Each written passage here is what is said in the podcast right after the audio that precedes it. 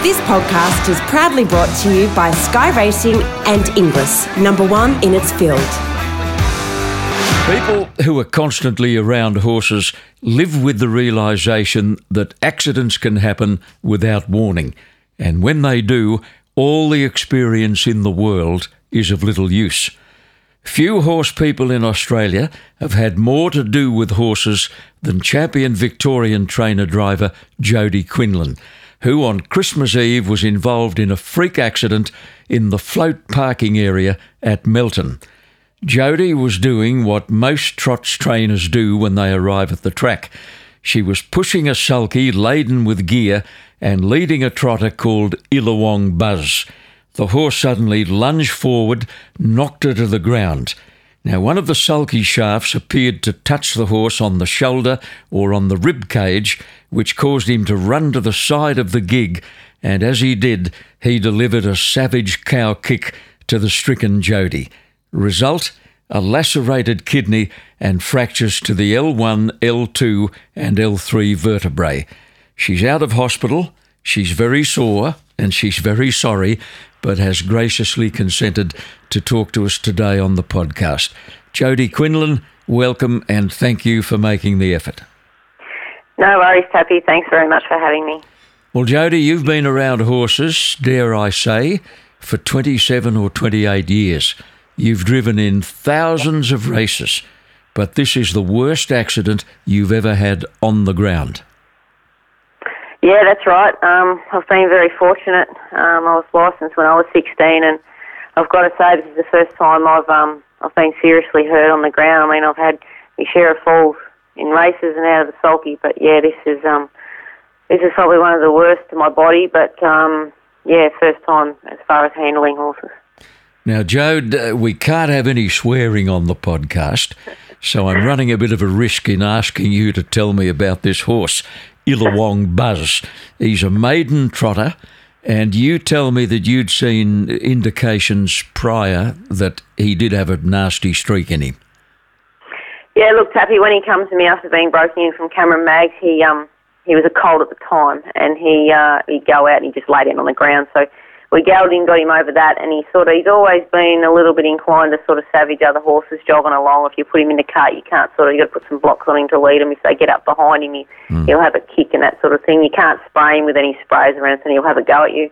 Um, as far as training him in the cart, he's he's, he's not too bad, um, but he, he's just got that bit of a streak in him. He's just he's got a bit of dirt in him, really. Mm-hmm. Chad, what are your memories of the incident? Do, do you recall much about it? Yeah, I do. Um, I was conscious the whole time. Um, my mum and I took two horses there, and we took them off the float. And mum took the first one and waited until I got Buzz off the float, and I got him off the float, turned him around, picked up the sulky, and he proceeded to follow me. Um, there's some CC, CCTV vision of it, and he, he put his head up at one stage, and I, I pulled him forward, and he stepped forward with me, and I just turned to push the sulky in the direction that we were going, and either the sulkies touched him, he, I felt him contact the back of me like he was going to run over me. Mm. And as he touched me, all the sulky, he just turned and just absolutely cow kicked. And on the footage, you can see he's just given me absolutely full bore, the full length of his leg, and mm. got me right across the back in the fair in the kidney. Mm. Dropped me, dropped me straight to my knees, and then I somehow I've, I've, somersaulted and done a bit of acrobats. I don't know what I did there. you were pretty worried about that kidney for a few days. Yeah, when it initially happened, I really thought I'd broken my hip because of all the falls I always try and get up in the race falls and stuff I've ever had. So mum knows I'm at least alive, and this was the first time I I couldn't get up, and I just said, "Oh, my hip! I've broke my hip." Mm. Um, mm. But obviously, that was the the massive impact, and it, and it and it's lacerated my kidney immediately. Mm. Well, they're telling you three months off, Jode. Uh, you won't cop that very sweet at all. But during that time, you'll be able to reflect on a wonderful career. As a driver, you've won about 2,300 races. That must be pretty hard to get your head around. Yeah, it's a lot, Tappy, and I sort of haven't realised until I've I've slowed down in the past probably four years, I suppose, and concentrated more on training and that. And my days of travelling are sort of done. I'm, I'm happy to sort of stay at home and enjoy what I do now, just training my own. And Craigs and, and sort of being with my mum and stuff and enjoying life a bit more. Um, but that figure, like when I got, I was wrapped to get to 2,000 and anything over that was sort of just a bonus. But um, when you see a lot of these jockeys that, there's a fellow the other day that had driven, ridden 500 winners and that, and I sort of think, wow, he's, he's a good jockey and he's ridden 500 winners and, and I've sort of driven 2,000. I'm not a statistical sort of person, but um, mm. I'm pretty proud of that figure, yep.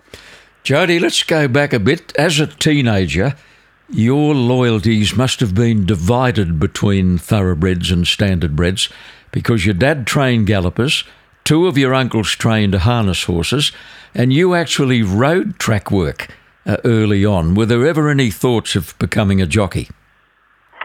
Um, probably not really, Tappy. If I had my time over again, the situation was different, possibly. Um, my dad was always very sick when I was young, and um, he passed away when I was 15. So I sort of only got to sort of warm him up in the ring at, at Mornington, and, and I rode one one morning on the big sand and that, and mm. I couldn't walk for three days afterwards. And I thought, gee, that's pretty tough going.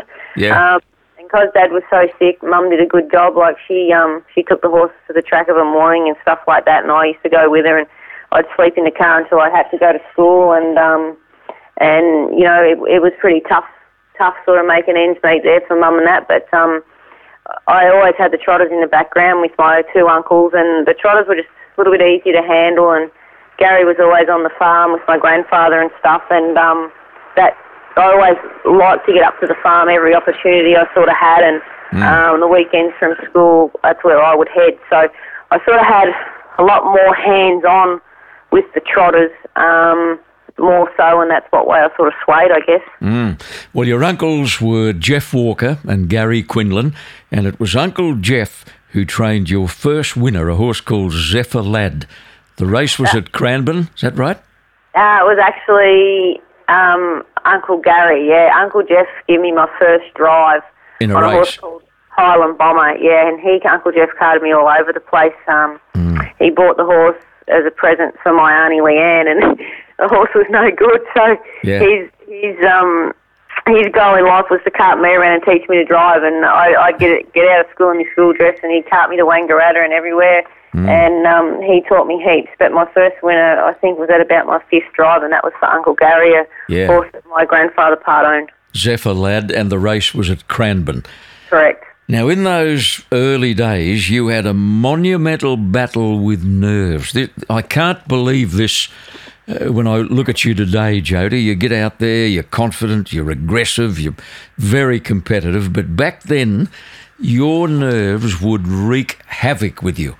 Uh, Absolutely, to Kathy, the point yeah. of being physically ill on, on occasions, weren't you? Yeah, yeah. Look, I remember one day I was coming out at Cranbourne driving a horse and and I was dry reaching on the dust sheet, and Uncle Jeff said to Mum, oh, she, she can't send her out. She just can't do this. And Mum said she'll be right when she gets out there. And I suffered from nerves terribly. And I think because I was still at school, Mum wanted me to go through, and she was adamant that I did my VCE, which I'm sort of glad she did because I've learned how to run a business and that sort of thing. And I didn't have any mm. trouble sort of getting through school. And mm. um, but because I wasn't driving consistently, and I'd have one drive here and then not drive for two months or whatever it might have been, mm. I wasn't consistently driving. So every time I drove, it was like I was having my first drive, and, and that didn't help until I got going. But I suffered terribly from nerves. Mm. So you just slowly got on top of it.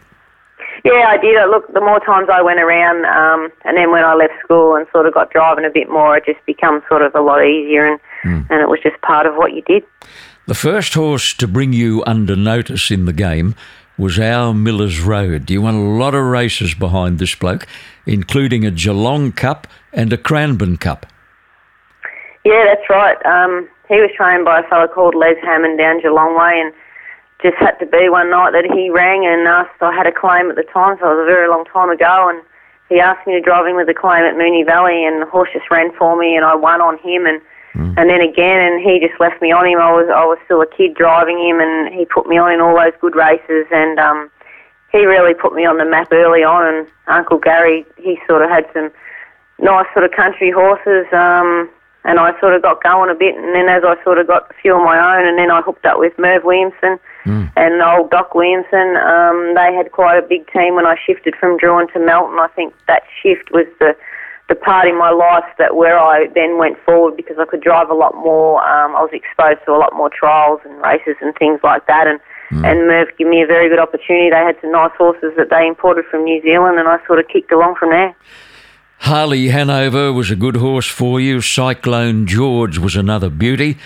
And what about Pete's Dream, Jodi? I can still see you winning the Group 1 Ladyship Mile at Harold Park on Pete's Dream. Was that your first Group 1?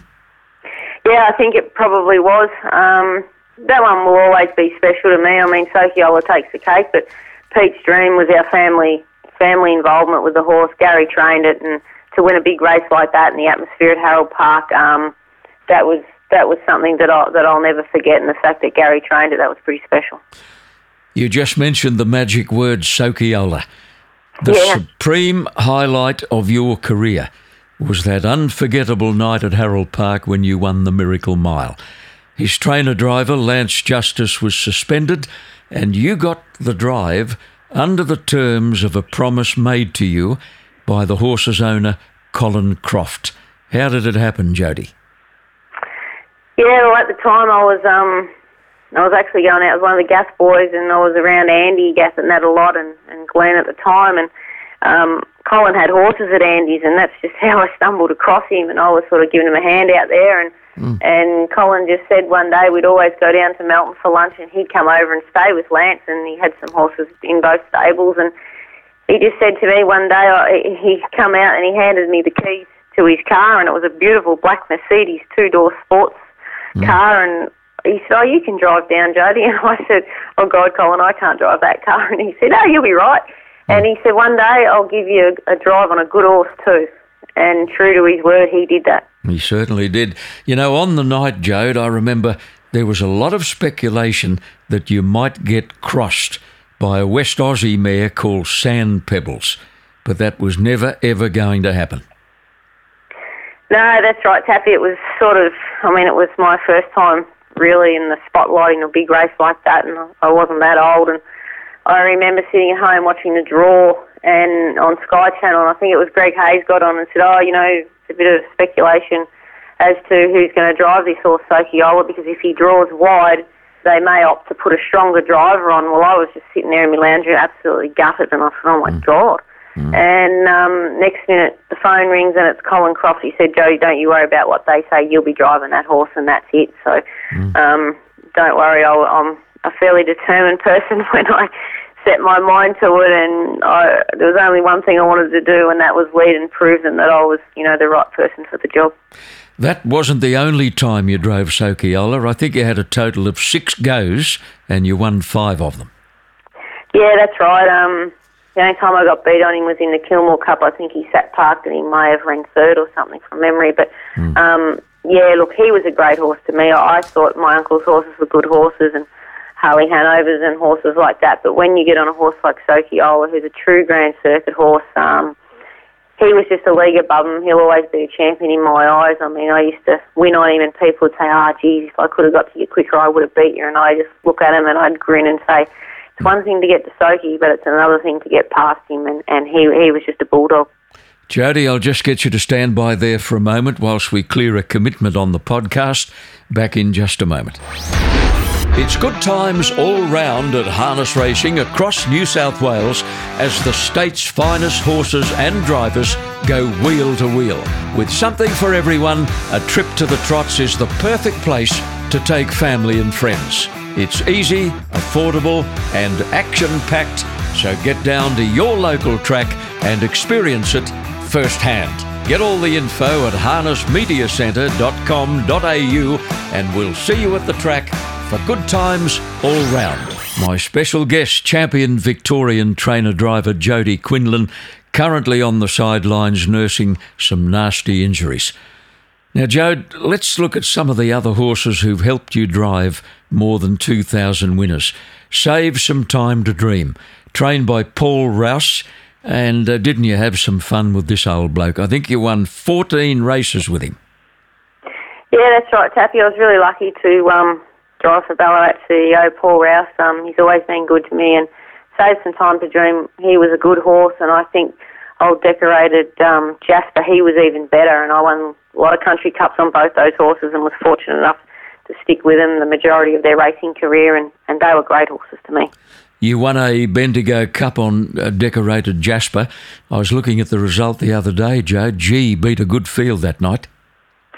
Yeah, he did. Um, it's amazing how you look back through these fields and you see the likes of Jasper and the horses he beat, and you look at Soki and the horses that he beat in the Miracle Mile. Um, you know, there was just there wasn't just one or two good horses in those races. There was half a dozen, you know, and mm. they were just so strong those races.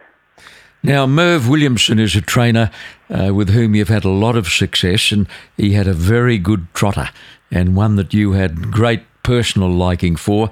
I didn't do it. Yeah, he was a great horse. He, um, geez, he done some damage to my body throughout his career. He was the hardest puller. Geez, he could pull really hard, and he used to wear a chain and Mm. And I remember Gavin Lang saying to me one day, geez, Jodi, horses don't pull like that and keep going. He said he's one of very few, and, and that was just the horse. He just used to pull, and, and Merv tried snake bits and all sorts of things to help me hold him. I remember getting off him one day and saying, Merv, I don't know if I can keep driving this horse. Merv, he just pulls me neck to pieces hanging on to him, and mm. geez, he was a good horse, and I won some great races on him, and his, his gate speed, he had great gate speed, and he, he was just a buzz to drive. Mm. He never gave the pulling away there, Jodi. He did it right through, did he? Yep, always life. Mm. In more recent times, you've been driving your partner Craig's good horse, My Kiwi Mate. You've won a lot of races with him. Yeah, he's a lovely little horse, Kiwi. Um, I've been lucky that um, Craig and I have, have had our hands on some really nice horses, and he's probably the best, one of the best ones he's had. But he's had a lot of mares along the way, Glenfrey Alexis, Christian Melody, that we've won a lot of country cups with. Um, Kiwi's a pick of him. Um, he's an exceptional speed horse a little bit one dimensional, but he's very, very quick. Um, and we've had a lot of fun with him since Craig went over and picked him out from New Zealand, and he's really done a good job for him. I know you got an enormous thrill to win the Redwood Trotting Classic on a horse called Illawong Byron, a two year old. I think you beat a, very smart one trained by Mark Purdon on the day. Yeah, that's right. Um, Mark's horse was um, favourite at the time, and and Byron, he he was a good juvenile. He was in a you know the first two year old race, and I think he he raced in the last Breeders' Crown two year old race. So he did a massive job as a two year old, and um, to win that race and beat Mark and lead all the way. And I was there with a lot of my friends, and yeah, it was a great thrill just to train and and drive a a Redwood winner. It's such a prestigious race. It's it's things people try and do in their life, and sometimes it never happens. And to be able to do that was a great thrill. And you trained and drove a Trotters Derby winner, Sunset Invasion. Yeah, Sunset Invasion come to me from um, Dave Garbett, and he was a really good horse. He he had a throat problem in the end, and um, but look, he he just he just done sort of wonders when I got him, and he just kept improving all the time. He was strong, he was quick.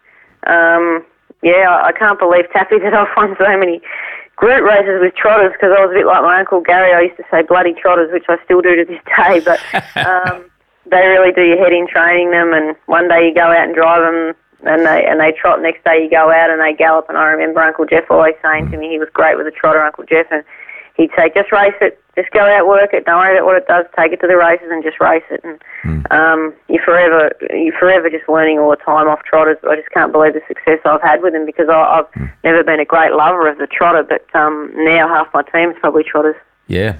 Now tell me about another trotter, Illawong Armstrong. He's now a seven-year-old.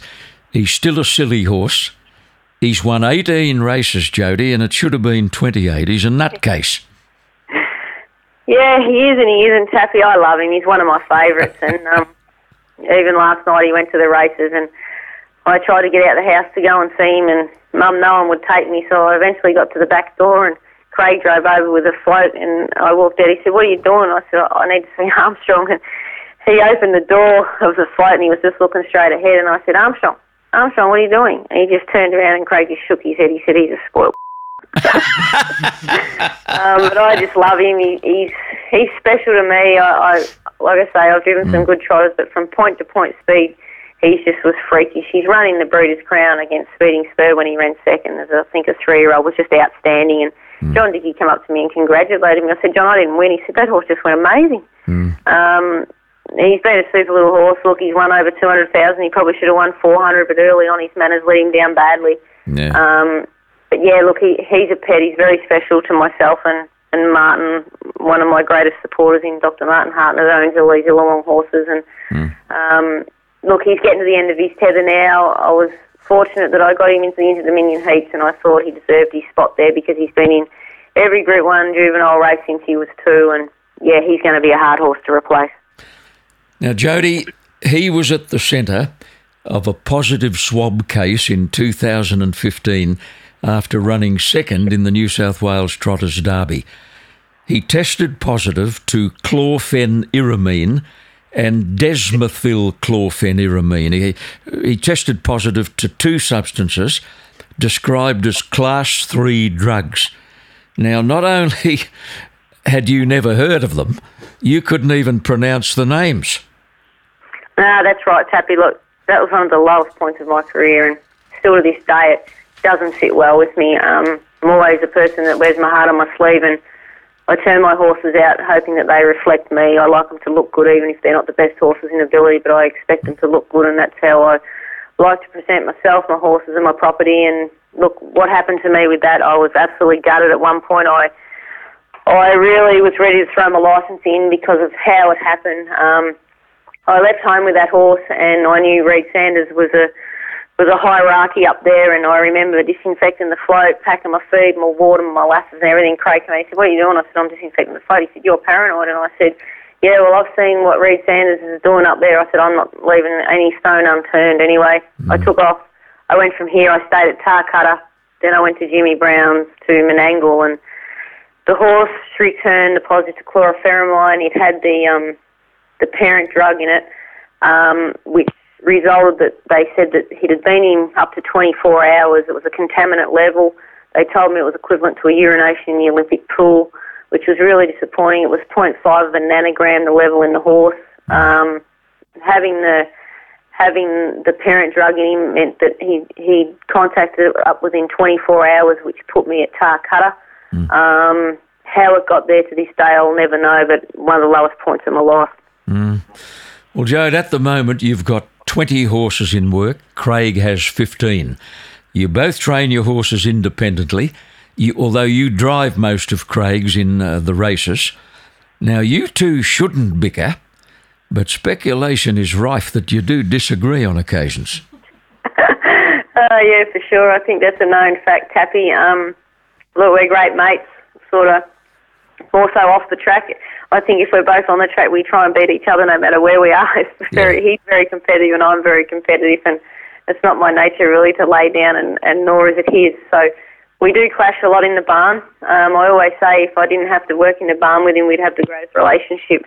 But um, look, we bounce off each other. We do help each other um, with ideas and things. And um, look, we train our own way. I feed and train mine. He feeds and trains his differently. Mm. Um, and we throw ideas at each other, and you know we do we do work together, even though um, yeah we do we do blow a bit, but it's always in the shed, and it's generally sort of over horses, or I'll say I think it's doing this, and you'll say no, it's not, and I'll say okay. So yeah, it, it goes a bit both ways.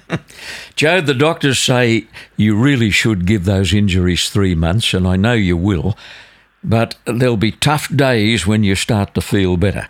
And Craig won't want to look sideways at you. Yeah, um, I must say, Taffy, he's been very good. I think to see me how I've been, I, have I've had trouble with pain management with this. I've I've had a lot of injuries and falls in the past, and I've had head injuries and broken broken ankles and things. And and look, the pain I've had with this kidney has been second to none of what I've experienced. And mm.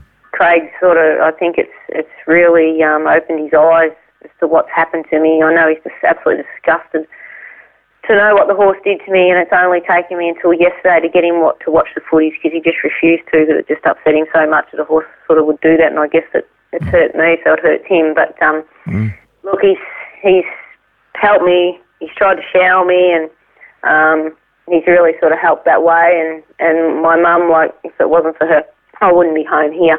Yeah. Um, she's my rock, and um, you know he's really stepped up to the mark. I guess he sort of just doesn't have a choice, but it's going to be tough for him too because he likes me to drive the horses and I like him to drive them when I can't. And mm. um, sometimes he's not fussed about driving me. He will put other people on, which I don't really like him to do. But um, mm. you know, it's going to be a tough road for him as well as me for three months. He's he's got to carry the burden of all the horses out there, and um, it's tough for me to sit here and watch out the kitchen window. But um, mm. I'm just going to have to do it. Um, I was told that I'm very lucky um, to get out of it with what I have, and that my um, kidney injury is a very serious one. Um, and at one stage, I, I must say, I was petrified to think that I could lose it.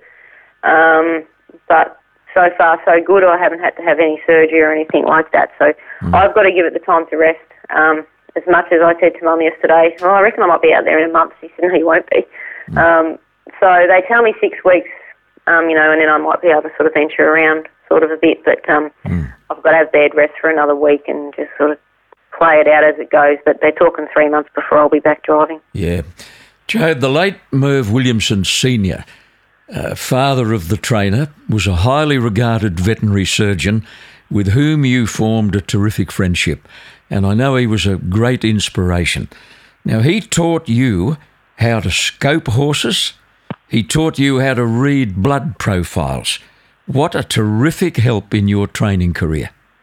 Absolutely, Tappy. Um, old Doc, he was um, someone that I idolised. Um, I was fortunate enough when I shifted from Drouin over to Melton, I ended up at, at um, the two Mervs places and uh, mm old doc just happened to be a vet. I didn't sort of know much about him at the time, but look, he he took me under his wing like his daughter, and uh, and he was there with me every day, and he he showed me injecting horses and joints and scoping horses, and to me, in my eyes, he read a blood like no other. You know, he could find things in blood tests that mm. other people couldn't, and he's he's tried to teach me a lot of that. I can't read it to the fine line that he could, but I can read one fairly well. He, he used to say to me, "Oh dear, I think I've taught you too well, love." He say.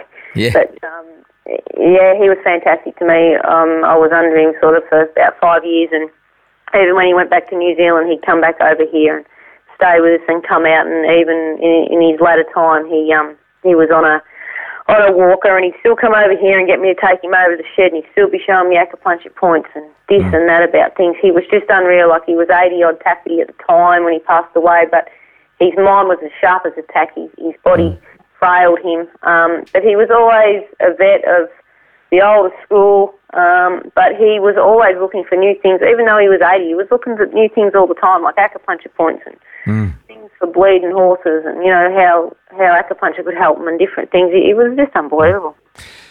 Jode, you've got one very valued staff member there who's going to take a lot of pressure off you during your three months uh, rehabilitation. Uh, you've got great regard for the man in question, a stable foreman. Yeah, that's right. His name's um, David Punch, and uh, David come to us via Uncle Gary. Actually, he was looking for a staff member many years ago, and I said, "I'll put an ad in and find someone for you." And Punchy happened to answer, and he was a boy from Leeton, and he went up to Gary's, and that's where he started off. He was with Gary for a very long time, and he was a great worker to Gary. And and then he, he sort of ventured out. He's a he's a boilermaker by trade, and he worked for Safe Roads for a little while after he left Gary's. And then when I set up down here, he come down to Craig and I, and, and he's been with us for probably ten years or more. Um, look, he's he's part of our family. Um, he um, he does everything for me, from shoeing a horse to he's here daylight till dawn. He goes at his own speed, but but he's just you know he's part of the family, he's part of the furniture, and and he's there twenty four seven for me. When I got hurt, he's he's away this weekend at a wedding, and he said I wasn't not going to go, and I said you're going to go, Punch, you're going. Um, but he's just yeah yeah look he, he's a backbone of our stable. Mm. And another staff member, Olivia Kayon, also does a terrific job. Yeah, Liv, she um she was a pony club girl that come to Craig and I probably about three years ago, and uh, she was with us for a couple of years, did a traineeship. Then she wanted to venture out into the gallopers, and I think she lasted up the road at the the Lara rehabilitation place with the walkers and doing the gallopers for about a month. And she drove in one day and begged for her job back. So um, we were happy to take her back and put her on. But she's come a long way in a short time. She drives sort of quite well. Whether she'll go to the trials or not, I don't know. But she um she sort of, if she stuck to it, she'd be forming material in years to come. Yep. And I think you put another young boy on last week too. Um, I've put a fella on at the moment. He's not young, but Yeah. um, Mark Colson. So he's just started with us. He's only been here a week. Um, so now that this has happened, he actually started the day I got injured. So um, I had to put someone else on because I've just I've sort of got up in numbers a little bit, and now this has happened. I'm not sort of quite sure what way it's going to go, but um, we'll just do our best to get by and, and see how it all plays out. Well, Jode, for a little girl who got physically ill every time she got into the sulky, you've come a hell of a long way, haven't you? Yeah, I guess I have, Tappy. Look, I've been really lucky. Um, I've got on the right horses. I've been surrounded by the right people.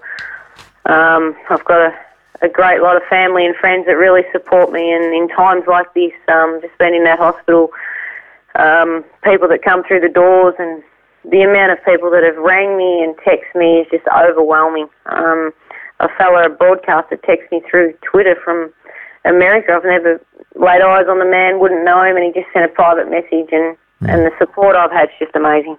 Yeah.